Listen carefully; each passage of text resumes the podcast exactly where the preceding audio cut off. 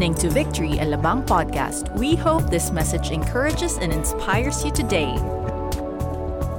So allow me to read our text this morning. It's uh, taken from the Old Testament in Second Chronicles chapter 7 verse 14. We'll just be reading one verse and uh, we'll take it from there. Uh, this is actually the time when Solomon was dedicating the temple and the Lord spoke to him and said this particular statement to him. And it's a very familiar statement for many of us. Let me just read this. Second Chronicles chapter 7, verse 30, uh, 14.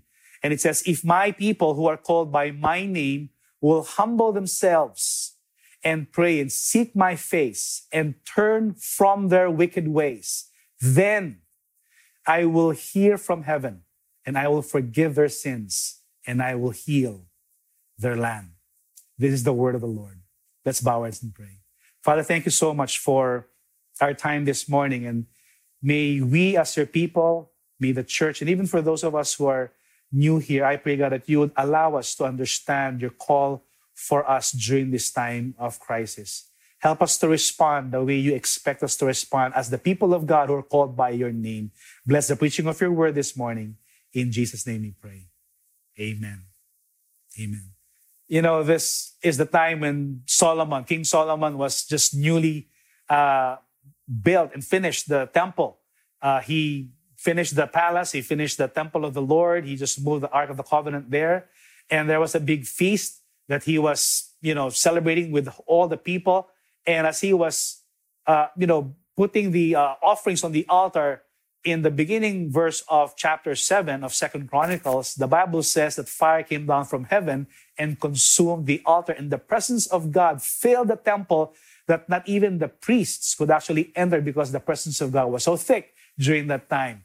And what an amazing story. It was a, an amazing event when the presence of god would be felt by the people and they were rejoicing. And so after the feast was over one night the Lord appeared to Solomon and said this, that I have chosen this place as a place of sacrifice, as a place wherein I can actually hear from heaven because I have chosen this place. And so, you know, the Lord said that verse that we have read earlier in verse 14, but there's a context to that. And I'd like us to read the, the verse previous to that, uh, which the Lord has mentioned. Thus, he mentioned the promise that we have just read a while ago. And he said this, in verse 13 of Second Chronicles chapter 7, when I shut up the heavens so that there is no rain, or command the locust to devour the land, or send pestilence among the people. And that was like the verse 13 before we've read verse 14. And then he said, If my people are called by my name, and so on and so forth. You know, God spoke about pestilence, God spoke about plague. And what's interesting is we're going through a similar situation right now, not only in our nation, but in the nations of the world. I think today, as we speak, there's over 2 million cases of coronavirus infections. There's about 130,000 people who died because of this, this, uh, this virus. There's a global recession happening, and people are feeling it. There's a lot of people losing jobs. There's a lot of businesses going down. And it's definitely a plague, a, a pestilence and God said that to Solomon then. And I believe that this is also applicable to us now. That as we see this plague that has happened and this pandemic that's in, impacting and infecting the entire world, I believe that there is something that the people of God ought to do. And coming from this verse we have read earlier in verse 14, it is a great promise. This verse is packed with the promise of God. However, there is something that the people of God needed to do first before we see the promise of God fulfilled. And so, who is God referring to this when he was talking about this? Yes, of course, when he was talking to Solomon, he was referring to the Israelites during the time. And I believe also that today, as we read this word and as we apply this word and make it relevant to our lives today, I believe that this word is applicable to the church. And if you are a born again Christian, if, if Christian, if you're a believer, if you're a follower of Christ, if you're a disciple of Jesus, guess what? He's talking to you. And God is saying, if my people, and that's you, look at the person beside you, maybe you're with your parents, maybe you're with your sibling, just tell them, He's talking to you. He's talking to all of us. And if you are a follower of Christ, if you're a believer, if you're a Christian, God said, if my people who are called by my name, the reason why we're called Christians is because we bear the name of Christ. You know, God gave us this name that we're bearing. And when we live it out, maybe in our jobs, in our school, in our neighborhood, people would see us as followers of Jesus. Guess what? We're bearing the name of Christ, the testimony of Jesus in our lives. And so I believe that when you talk about a church, a church is not just, uh, you know, uh, a building that we meet in. You know, in fact, you don't see buildings open right now anymore. There's no mass gatherings. Our, you know, our the the church in the mall is closed. The church in the hotel is closed. The you know in the cinemas they're all closed. But guess what? The church is still going on. It's open 24 7 because the church is not confined to a building. The church is a people. And God called his people. That's the church. And he said this, if my people, he didn't say if my building. God said, if my people who are called by my name would do these things, then I will do these three things. I will hear from heaven, I will forgive, and I will heal. That's exactly what we need during this time. In fact, they're looking for a cure for this virus right now. Scientists are still trying to discover a vaccine. Guess what? We don't know when the cure will come, but we know the solution to this problem, and that's God Himself. And so, what is God expecting for His people to do? And I want to share three things this morning. These three things are very simple. The church, you and I, the people of God, should live out these three things. We are first to live humbly, we're to live hungry, and we're to live holy. Humbly, tell the person beside you, uh, you know, if you're watching in the, in the living room, maybe you, with your, your with family, tell that person you are to live humbly. And then the second is you are to live hungry. I know that all of us, you know, are always hungry. Uh, you know, we find our children always in the kitchen, always opening the ref. You know, I'm not talking about that hunger. Okay, we're going to talk about another hunger. And then the third is you are to live holy lives before God. And so let's break it down. In, in verse 14, it says, if my people who are called by my name will humble themselves. First thing that we need to do as a people of God, as a church, is this humble yourself. You know, in Hebrew, it literally means bend your knee.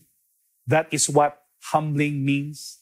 Nowadays, we've heard of this social distancing phrase. In fact, social distancing might be added to Merriam Dictionary or Webster Dictionary rather uh, in uh, the new words for 2020. Social distancing is actually the distance between you and the person, uh, you know, that you're talking to. Maybe a safe distance is about maybe two or three meters is a good distance.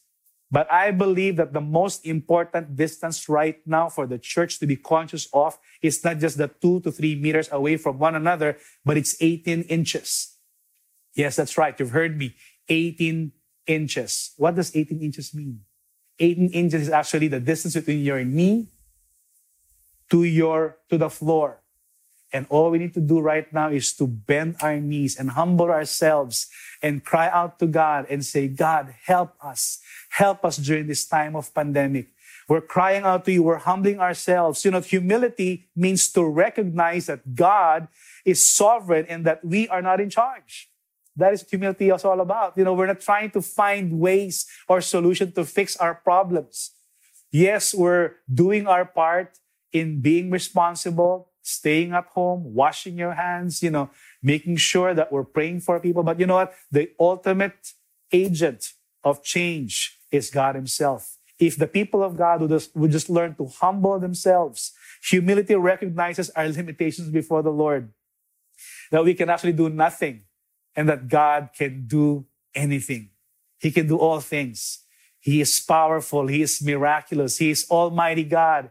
He is the one who can actually create new things. He, he created the heavens and the earth. And I believe that He can create a cure for this virus and this pandemic. My question for us today is this Are you humble? Are you maintaining a humble spirit before the Lord? Or do you consider yourself as humble. You know, how many of you would raise up your hand and say, Pastor, I am humble? You know, uh, of course, if you know, if you do that, I'm not sure if you're understanding what I'm saying. But humbling yourself is not just about bowing down, by the way. Humbling oneself really speaks about bringing down one's heart and one's spirit aside from the physical posture of bowing down 18 inches, is bowing down our spirit and bowing down our heart before the Lord. It's lowering of one's view of himself. In fact, a definition I've, uh, I've seen is a humility is the posture when we rightly understand our place before God. We know that we are created beings and we know that He is creator and that we are to put our right place before the Lord Almighty. It means having the right perspective before God. It's recognizing that we are small before God. And He's so big that we magnify Him. We magnify the Lord over our situation. We magnify the Lord over our problems. We magnify the Lord over this pandemic. We would like to see God move. And we know that it's not about us that can help solve this problem. It's God Himself that will solve this problem. You know, when you talk about humility, the only person who can make you humble is you. Not your spouse, not your children, not your pastor, not your victory group leader. It's you. It's you realizing that you need to humble yourself before the Lord. Or guess what? If you don't humble yourself, God will humble us.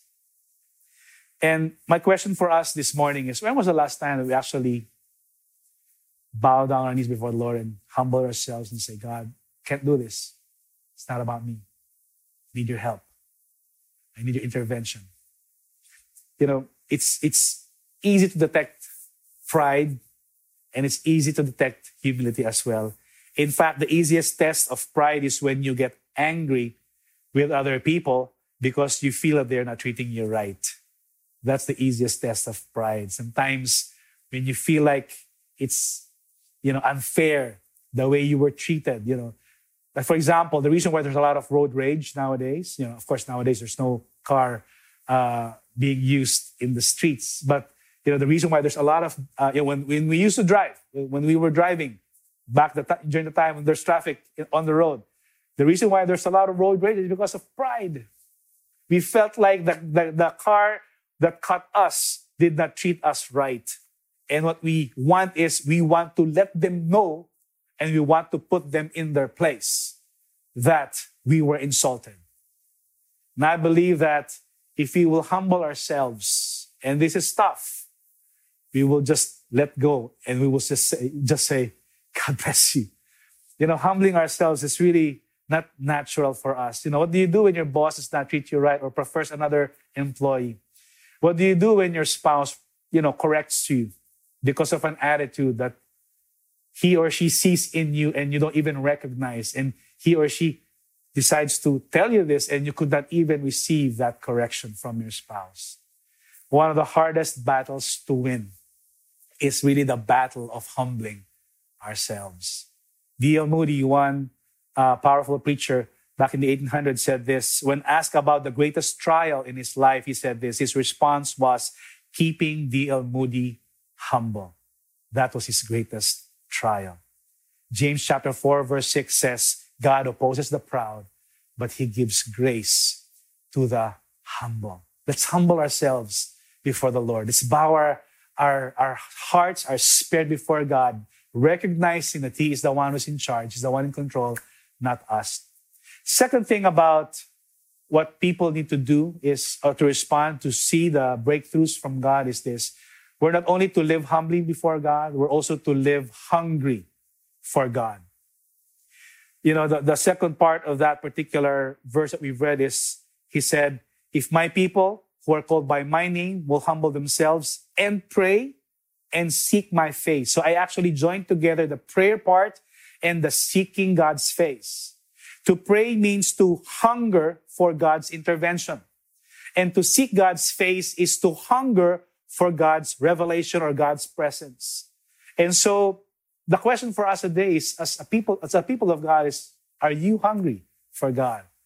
Are you hungry for prayer? Are you hungry to seek the Lord? You know, when you talk about prayer, prayer, as I said earlier, is to hunger for God to intervene for God to do something about the situation. We're asking God, we're crying out. And that's the call of the churches nowadays that the church of God all over the world would cry out to Him and say, God, enough. God, you know, please help us. We plead for your mercy and for your compassion. And that's, you know, when we remind ourselves that God is faithful, God never forgets his covenant promise with us. But he wants us to participate in this. He wants us to cry out to him. He, he wants us to depend on him. We are hungry and longing for God to step into our situation and to do something about this pestilence and about this plague that we're seeing right now happening around the world. Prayer is acknowledging that God is the ultimate solution to man's problem. You know, and I realize that when there are problems, we go to certain people to cover or to answer those problems. For example, if you feel sick, feel sick, you go to a doctor. If you want counseling, you go to a counselor. If you need, uh, you know, some help financially, maybe you go to a bank or you go to a financial expert. And so normally when we have a need, we go to a certain person. But guess what? I believe that the best person, the guest, you know, uh, uh, God to go to is God Himself, the best person to go to. You know, whenever we are in need of something, let's go to God. You know, we need to have a direct connection from us to God. And, you know, that's the, the beautiful uh, description of prayer because prayer is actually a conversation with God. You know, prayer is not just presenting God with a lot of requests or lists. It's a relationship with God. Let me tell you this. The cure for COVID-19 does not rest on the hands of men, but on the grace of God. All we need to do right now is to pray and ask God, Lord, help us. You know, we're looking for a solution for this. There's always a solution. God Himself is the solution. We don't know when that cure will come, but we know that God is the solution to this problem. In fact, as I talk about prayer, there's a prayer movement that's happening globally, and it's called the Unite 714. And in fact, you can actually join this. It's a prayer movement. You can visit their website. Every Nation uh, Global is part of this. We're part of this also, uh, Victory Churches and Every Nation Philippines. So go and visit uh, unite714.com uh, and enlist yourself. You know, whether you're a leader, a pastor, or a, a church member, we're enjoining everybody to come and pray every single day, uh, two times, one voice, 7:14 a.m., 7:14 p.m. We're crying out as a church, the universal church of Christ, and asking the Lord, Lord, help us. Stop this pandemic, cure this sickness, and do a spiritual awakening among the nations. And that's exactly what we want to uh, declare. In 1 John chapter 5, verse 14, an encouraging promise also written by John the beloved. And he said this, and this is the confidence that we have toward him that if we ask anything Everybody say anything. Can you say that word with me? Anything. Anything. If we ask anything according to this, uh, to His will, He hears us. This is the confidence. When we pray to God, when we ask for His will, when we, eh, do, do you know that it's God's will for healing to come? And He's waiting for us, the church, to not lose our saltiness, to preserve, to be a preserving agent, to cry out on behalf of the nations. You know what? He's not expecting the world to do this. He's expecting his people to do this. So we need to be hungry in prayer. We need to be hungry also in seeking his face. Seeking his face is hunger for God's revelation and God's presence. You know, to seek his face means, simply means this. You want God more than anything else. That's it. That is what it means to seek God's face. You know, one time one of my younger daughters uh, just approached me and just wanted to just stay beside me. And, you know, I was reading.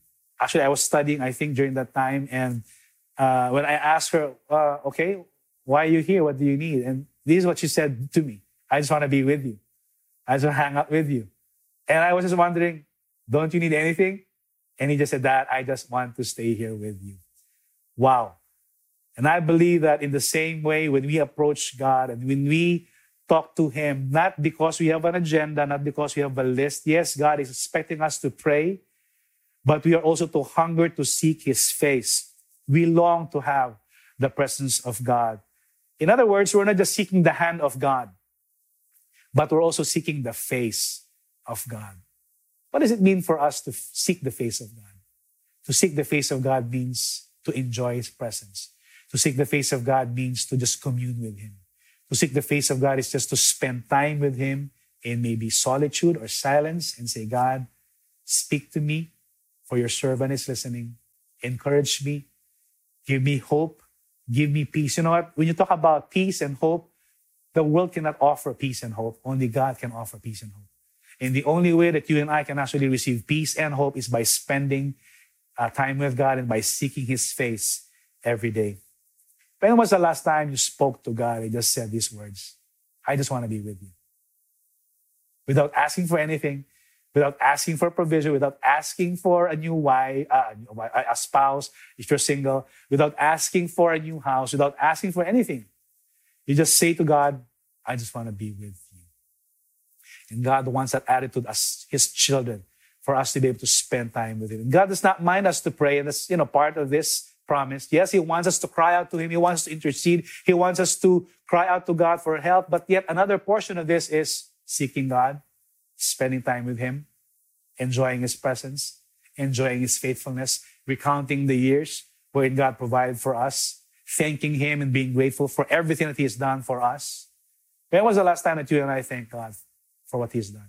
When was the last time that you actually were was longing for God? You were longing for God's presence to be felt, and you just wanted His peace to flood your heart.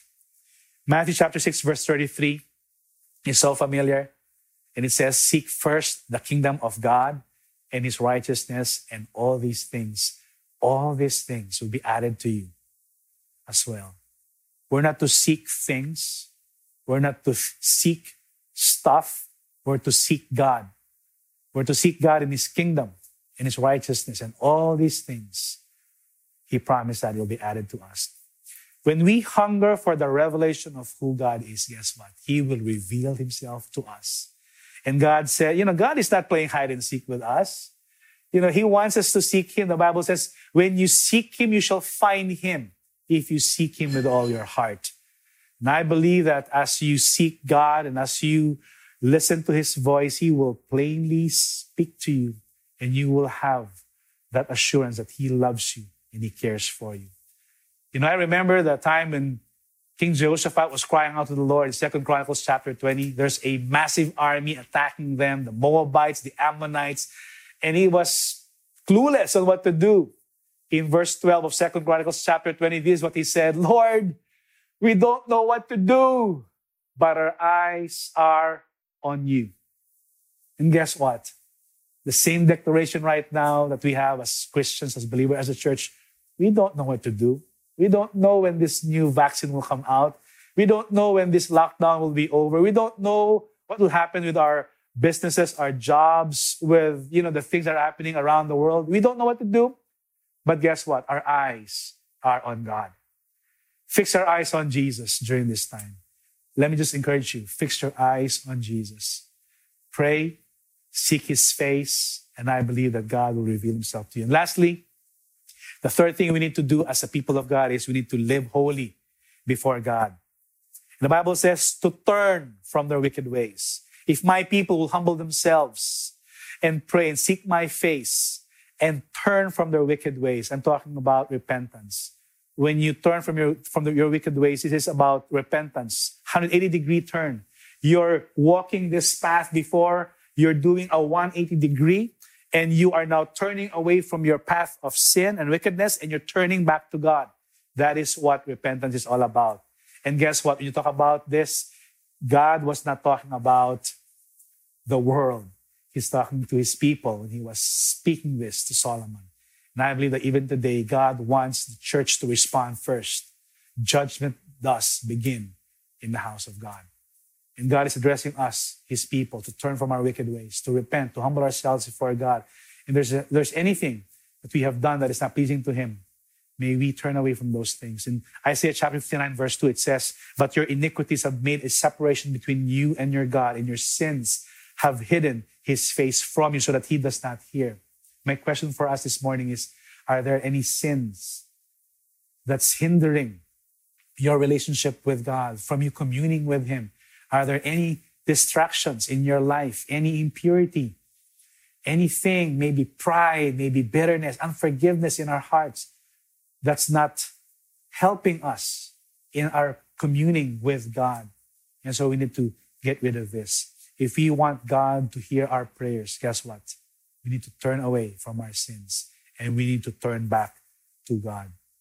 First John chapter 1 verse 9 talks about a wonderful promise. If we confess our sins, he is faithful and just to forgive us our sins and purify us from all. Everybody say all. From all unrighteousness. Not just some unrighteousness, but from all unrighteousness. And all we need to do is to confess our sins, humble ourselves before God, confess our sins, and turn from those wicked ways. In fact, D.L. Moody, every time he closes his church service, when he would dismiss his people, he would say these words Do not walk out those doors without getting clean with God, because until you get clean, you are going nowhere. Before he dismissed the service, he would tell them, Live holy lives before the Lord. Even Joshua, when they were about to cross, uh, you know, after crossing the, the, about the river Jordan, about to enter the promised land, he said this to consecrate yourselves because tomorrow you will see amazing things that the Lord will do before you. And I believe, church, that we need to, you know, live holy lives, consecrate ourselves during this time. We need to humble ourselves. We need to pray. We need to seek God more than ever. Turn from our wicked ways. The beautiful promise of God is this. When we do these things as the people of God, He promised that He will hear from heaven. He will forgive our sins and He will heal not only our sickness, but He will heal our land. And that's what we need right now. We need healing in our lands. Different nations are crying out to Him, crying out for, you know, um, solutions to this pandemic. And there's only one person who can help us. That is God Himself. He will heal. He will heal from heaven, forgive our sins, heal our land. Prayer works. I encourage all of us to continue to cry out to God, to pray, to humble ourselves because God will listen. Guess what? When we pray, God moves.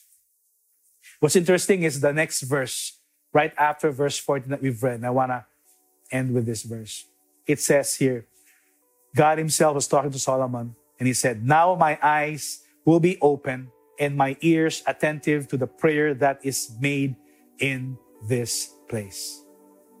If the people of God who are called by His name will humble themselves and pray and seek his face and turn from the wicked ways, then he will hear, forgive, and heal. And he will open his eyes and ears and become attentive to the prayers of the saints. As I end, this is my main point. When God's people humble themselves to pray and repent, God will hear and